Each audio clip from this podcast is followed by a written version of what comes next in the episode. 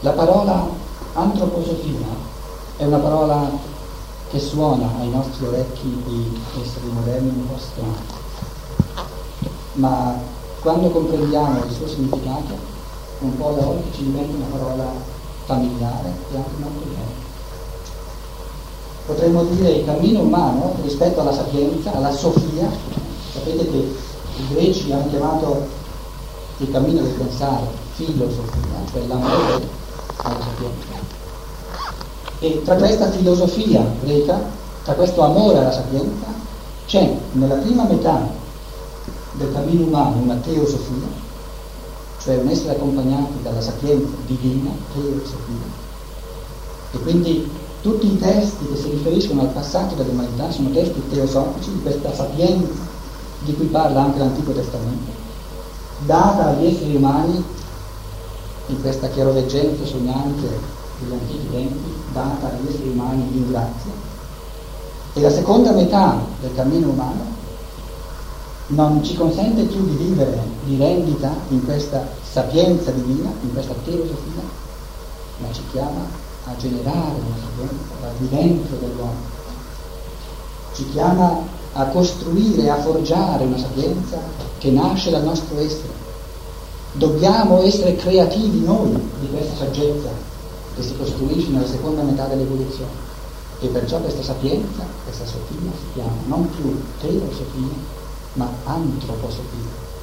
Quindi la sapienza che prorompe la vivente dell'uomo attraverso l'attività pensante, amante, libera, generatrice, creatrice dell'essere umano. E questo è il significato originario della parola antroposofia. La Sofia, la sapienza dei tempi antichi, è un essere delle gerarchie angeliche, un essere altissimo, cosmico, che ha accompagnato non soltanto la costruzione del mondo fisico, come c'è nel libro della Sapienza, nell'Antico Testamento, ma che ha accompagnato anche il cammino umano, dando soprattutto ai misteri questo retaggio iniziale di sapienza che ha accompagnato le generazioni umane questa sapienza è stata oscurata, rapita da Lucifero, scienza dello spirito, cioè entrando gli esseri umani nella tragedia, nella vicenda del diventare liberi e personali, quindi nella vicenda dell'egoismo, si è oscurata la sapienza. E c'è un essere che ha trasportato, che ha trasposto questa sapienza dal cosmo dentro all'essere umano e questo essere la tradizione cristiana ha sempre chiamato l'essere di Dio e il Marduk dei testi assiro-babilonesi. Questo arcangelo è l'arcangelo della sapienza che ha trasformato la sapienza teosofica in una sapienza antroposofica. Quindi l'arcangelo Michele è oggettivamente e spiritualmente parlando l'essere spirituale che ci aiuta a generare dentro di noi, da di dentro, liberamente, le forze nuove di conoscenza. Le forze di conoscenza, soprattutto dei mondi spirituali. Perché l'uomo d'oggi si caratterizza proprio in questo, che è estremamente erudito per ciò che riguarda il mondo sensibile, non sapiente ma erudito conosce tantissime, infinite nozioni su ciò che riguarda il mondo fisico, ma è del tutto all'oscuro, obnubilato, sonnolento in ciò che riguarda le conoscenze spirituali. E anche nella tradizione religiosa che ci ha accompagnato in questi secoli, io penso che l'uomo d'oggi che voglia essere spassionato considerando ciò che queste tradizioni hanno da offrire all'uomo d'oggi, spassionato senza animosità, senza, senza rancori, senza asti, possa dire, anche in questa religiosità tradizionale, è rimasto, in quanto a conoscenza oggettiva dei mondi spirituali, quasi nulla. Abbiamo solo dei relitti precipitati nelle parole che ancora ci restano, il regno dei cieli, il Padre eterno, ma queste parole sono diventate inaccessibili alla conoscenza dell'uomo d'oggi. Quindi si potrebbe dire che in quanto a conoscenza dei mondi spirituali, in quanto a antroposofia, questa sapienza dell'uomo che scopre il contenuto oggettivo e spirituale dei mondi superiori, siamo veramente all'inizio. Questo cammino è ancora tutto da fare. E quindi questa sapienza umana, questa antroposofia, guidata dalla Sofia cosmica e da Michele che la porta dentro all'individualità umana, questa scienza dello spirito è il grande risveglio dal sonno umano nei secoli futuri e nei millenni futuri. E qual è la grande vita che aspetta gli esseri umani come risorgere dalla morte nei tempi che immediatamente verranno? Così come duemila anni fa si è presentato di fronte agli occhi di coloro che lo potevano osservare il Cristo risorto, così dice la scienza dello Spirito, incombe nell'umanità un enorme evento, un evento che si avvererà dapprima per pochi uomini, perché qualcuno deve sempre precedere nel cammino, che poi diventerà sempre più comune negli esseri umani, ciò che Rudolf Steiner chiama la visione del Cristo eterico. E questa visione del Cristo eterico consiste oggettivamente e scientificamente da un punto di vista spirituale in questo, che ci saranno sempre più esseri umani che dopo aver compiuto un'azione, soprattutto un'azione di una certa sentiranno il bisogno di ritrarsi un momento pensiosamente da questa azione e sorgerà davanti a loro un'immagine come una visione e in questa immagine ci sarà da un lato la visione del pareggio karmico di ciò che è stato compiuto e dall'altro la figura luminosa del Cristo risorto per Cristo che ha promesso agli esseri umani di ritornare. La parusia, il ritorno del Cristo, non è da comprendersi nel senso che lui sia andato via a passeggio da qualche parte e che ora ritorni, perché Cristo è sempre presente. E la parola parusia in greco non significa ritorno, significa presenza. Par ei, para ei significa essere presente, essere accanto. Quindi il ritorno del Cristo, la parousia, è da comprendere come risveglio degli esseri umani, come capacità, l'acquisizione da parte degli esseri umani della capacità di contemplare e di vedere questa presenza del Cristo, questo Cristo presente in mezzo a noi e in noi con le sue forze di vita e di risurrezione. Quindi vedete che è data all'umanità, è dato all'umanità di compiere questo cammino duplice di risveglio da una parte e di rivitalizzazione, di ravvivamento dall'altra, attraverso la scienza dello spirito, l'antropologia, da un lato, e attraverso il Cristo risorto dall'altro che è con noi e ci accompagna. Questa rinascita dell'umanità, con questo vorrei terminare, Rudolf Steiner la descrive come la capacità di passare nel nostro pensiero, nel nostro pensare, dall'essere condotti, abbiamo visto con quelli che fanno questo seminario a Bolzano, dall'essere condotti dagli spiriti della forma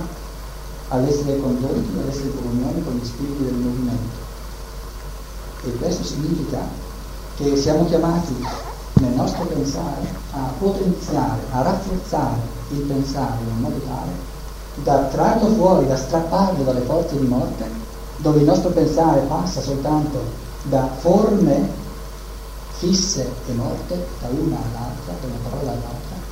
per farlo entrare in un movimento vivente, vivace,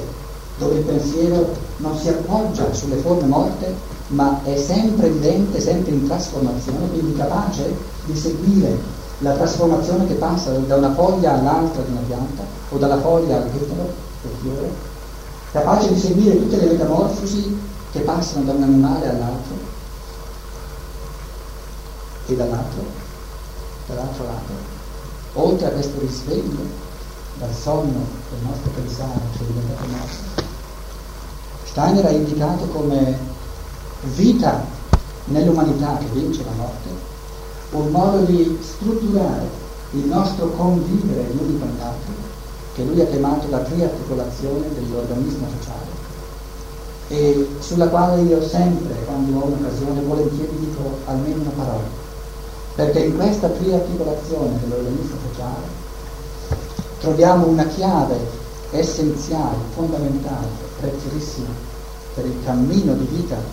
futuro degli esseri umani. E Rudolf Steiner dice, se noi vogliamo affrontare il futuro da esseri viventi, se non vogliamo stabilire un assetto sociale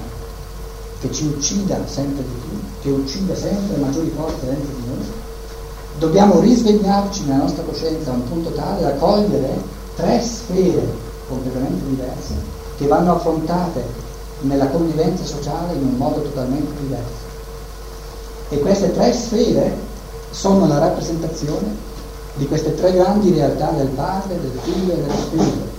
di questa realtà di una nascita che ci fa provenire dei mondi spirituali nell'essere terrestre da un lato, questa realtà di una vita terrena che passiamo qui sulla terra e la terza la realtà che ci proietta di nuovo attraverso la morte in una vita nello spirito dopo la morte. Ciascuno di noi porta dentro di sé la realtà dei suoi talenti, delle sue capacità. Ciascuno di noi porta dentro di sé la realtà dei diritti e dei doveri che abbiamo gli uni verso gli. E ciascuno di noi nei bisogni che ha e nei quali si rivolge all'altro essere umano perché gli venga incontro come fratello per sopperire a questi bisogni, ciascuno di noi nell'espletare questi bisogni costruisce karma, costruisce destino che ci porterà nel futuro e che determinerà l'essenza del dopo morte. Quindi in questa triarticolazione dell'organismo sociale, dove Rudolf Steiner dice è importante che gli esseri umani capiscano che dove si tratta di talenti bisogna far vigere la libertà, dove si tratta di diritti e di doveri bisogna far regnare la parità, l'uguaglianza tra esseri umani, e dove si tratta di bisogni, dove ciascuno ha bisogno dell'altro, deve vigere la fratellanza. In queste tre sfere, la sfera culturale e spirituale, che è quella sovrana, libera dei talenti, la sfera politico-giuridica, che è quella dei diritti, dei diritti dei doveri, e la sfera economico-commerciale, che è quella dei bisogni. Queste tre sfere vanno rette con principi totalmente diversi. Sarebbe disastroso se noi volessimo aspirare a una parità, a una uguaglianza nel campo dei talenti, perché i talenti non sono uguali. I talenti sono il portato del cammino degli millenni di ciascuno di noi, e questo cammino di millennio ognuno di noi nell'esercizio della libertà va compiuto diversamente. E quindi gli esseri umani vengono, entrano nella terra attraverso la porta della nascita con presupposti molto diversi l'uni dall'altro. E sarebbe stolto, insensato voler aspirare a una uguaglianza, sarebbe un appiattimento spirituale dell'umanità aspirare a una uguaglianza dei talenti. Significherebbe negare tutto il passato, tutte le vite passate di ogni essere umano. E quindi in questa sfera spirituale, culturale, religiosa, deve vigere nel modo più assoluto la libertà. Così come sarebbe assurdo aspirare alla libertà nel campo giuridico politico.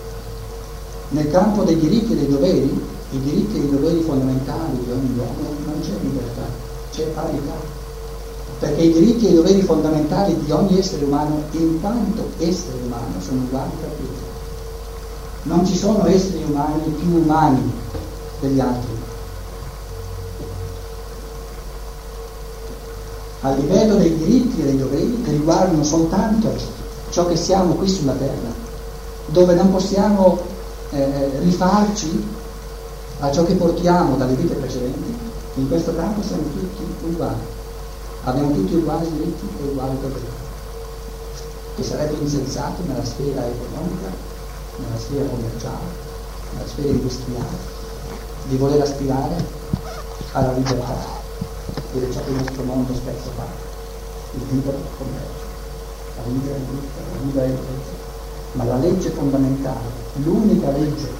che regge in un modo armonico la vita economica è quella della propria è quella dell'essere gli uni per gli altri, è quella della sovrabbondanza dell'amore che fa qualcosa gratuitamente per l'altro. E questa sovrabbondanza dell'amore non viene ripagata in questa vita, ma porta oltre la porta della morte le forze per le nuove vite che verranno e costituisce e genera e forgia il destino delle vite che ancora ci aspettano. E quindi la scienza dello spirito vede in questo mistero della strutturazione, della formazione dell'organismo sociale, il mistero stesso della reincarnazione, del destino, della nascita dai mondi spirituali, nella quale e attraverso la quale portiamo la ricchezza di tutte le nostre vite passate, vede il mistero di questo uguale oscurarsi per tutto di noi, per tutti noi della coscienza cosmica e in questo sonno profondo nel quale siamo tutti durante questa cosiddetta vita siamo uguali, perché tutti abbiamo perso la coscienza cosmica. E abbiamo soltanto la coscienza desta, cosiddetta della terra, e in questa coscienza siamo tutti uguali, perciò abbiamo uguali diritti, uguali doveri. E per ciò che riguarda il dopo morte e le vite che verranno, colui che più è stato fratello per i suoi fratelli colui che più ha donato, che si è donato, colui che più ha amato, costui sarà in grado di costruirsi un destino sempre più meraviglioso sempre più bello. E in questo vivere per gli altri fraternamente ci saranno anche le forze del risveglio della coscienza, del cammino di conoscenza. Questa triarticolazione dell'organismo sociale è la grande rinascita dell'umanità questo vincere tutte le forze di morte che ci appesantiscono e nelle quali viviamo ogni giorno. E terminerei dicendo, così come la scienza dello spirito, nel cammino di conoscenza ci dà tutti gli strumenti per raggiungere il pensare puro, il pensare vivente, che è il grande risveglio dell'essere umano dal suo sonno profondo in cui si trova. Così la rinascita questo ravvivare da di dentro l'organismo sociale, questo fare del nostro vivere l'uni con altri la grande religione dell'umanità, che contempla nei talenti di ciascuno il portato di tutte le esistenze passate e quindi venera nei talenti di ogni persona il portato di tutta l'esistenza passata. Questa sacralità dell'organismo sociale dove nella parità dei diritti e dei doveri sappiamo di essere distanti dalla nostra patria cosmica e questa fratellanza nella sfera economica, nella quale ci ripromettiamo non soltanto subito ora la ricompensa di ciò che facciamo, ma sappiamo che verrà anche nel futuro. In, grande, in questa grande rinascita dell'umanità, in questo ravvivare tutto l'organismo sociale e allo stesso tempo il trasformare la vita in una religione, trasformare la vita quotidiana in una religione dove il grande tempio nel quale noi compiamo questa celebrazione nella compagnia delle gerarchie, il grande tempio della nostra religione futura è l'umanità stessa. E l'incontro con ogni essere umano, l'incontro di ogni essere umano con un altro, diventerà un modo di praticare la religione del futuro. Perché ogni uomo che incontra un altro uomo, se ciascuno dei due è sveglio veramente ed è destro, se ciascuno dei due ha vinto le forze di sonno profondo nelle quali ancora ci troviamo, questo risveglio trasforma ogni incontro umano in una celebrazione della vita che rammemora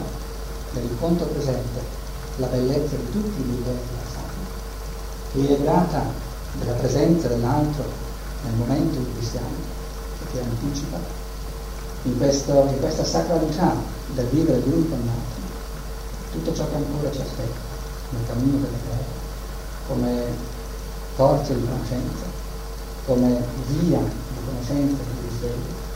e tutto ciò che ci aspetta come trasformazione graduale ma decisa